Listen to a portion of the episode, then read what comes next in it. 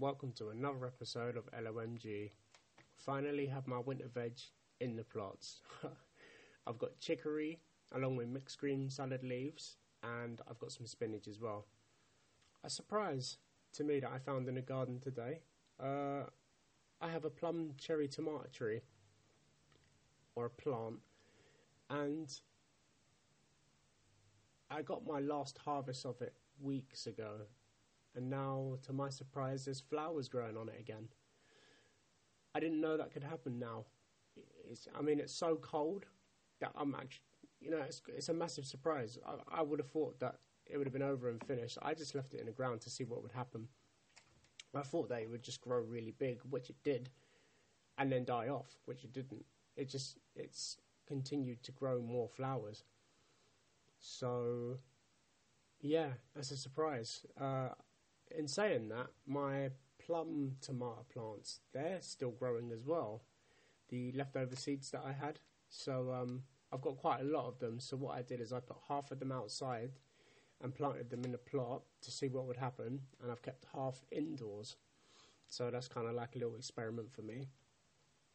And uh, I guess we'll see what happen. What will happen there? I covered it with some frost uh, cloth, so the cold doesn't damage them too much and hopefully I have a good uh, yield this couple of weeks. Um, not much else going on in the garden. Uh, if you follow me over on Instagram and Facebook, you would have seen the foxes that I put up. Uh, we've had them for years. I mean, it's got to the point now where our garden wouldn't be normal if it didn't have a fox in it. And uh, the babies just make it an even bigger joyful to watch especially in the summer when they're all playing with each other jumping over the walls chasing each other playing playing with the dog toys even. Um, you know it's, it's a very nice thing to watch and I feel somewhat lucky and blessed to see something like that in this in the world that we live in today you know there's very few things that we get to see that brings a smile to our face um, today's the first day that we're going to read our first segment of the bee book. So, without further ado, let's get straight to that. What is a bee? Picture a bee.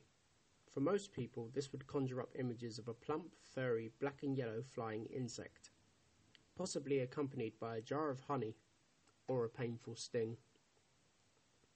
Yet this traditional image barely scratches the surface of the staggering variety to be found in the bee world.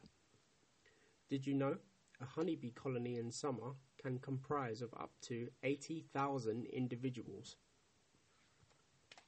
From flying mites to flying mice, the sheer diversity of bee species is breathtaking. While the features outlined opposite unite all bees, Species can differ hugely in almost every other characteristic. For example, not only is the smallest bee 20 times smaller than the largest, it has different colouring and a completely different lifestyle. The Perdita minima. The actual size of this bee is 2 millimeters. Found in the deserts of southern western USA, where it pollinates equally tiny spurge flowers the smallest bee doesn't even have a common name. A solitary species, the female builds nests of sand to protect her young from the extremes of temperature in the desert. Apis mellifera. The size of this bee is 15 millimeters.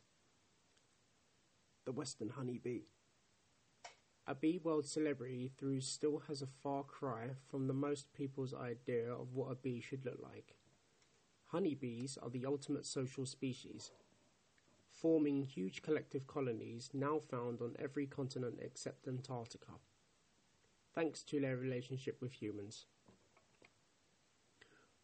Bombus dalmarum me. Let's try that one again. Bombus dahlbomii, the giant bumblebee. The size of this bee is 40 millimeters. Energetic, ginger, and huge. This is the only bumblebee species native to the southern hemisphere. Once found throughout Patagonia, it is very sadly being pushed to the brink of extinction, largely due to diseases brought in by introduced bee species. Up to 25,000 known species, with many more to be discovered. I'm going to leave it right there because today I'm going to announce the first winner of September 2018. I have a wheel here. It's a randomizer wheel with a load of random names on it from people that are following me over on Instagram, podcast, and on Facebook. So without further ado, let's spin the wheel. And the winner is best underscore tomatoes. If you can, if I'm gonna, I'm gonna email you sometime today and send you my personal email. If you can send me your postcode and address, I will send you your gift sometime this week. You have won a two piece gardening kit consistent of a fork and a trowel. Uh, thank you very much for listening, guys. Please continue to tune in every Sunday where I will upload new information about my garden.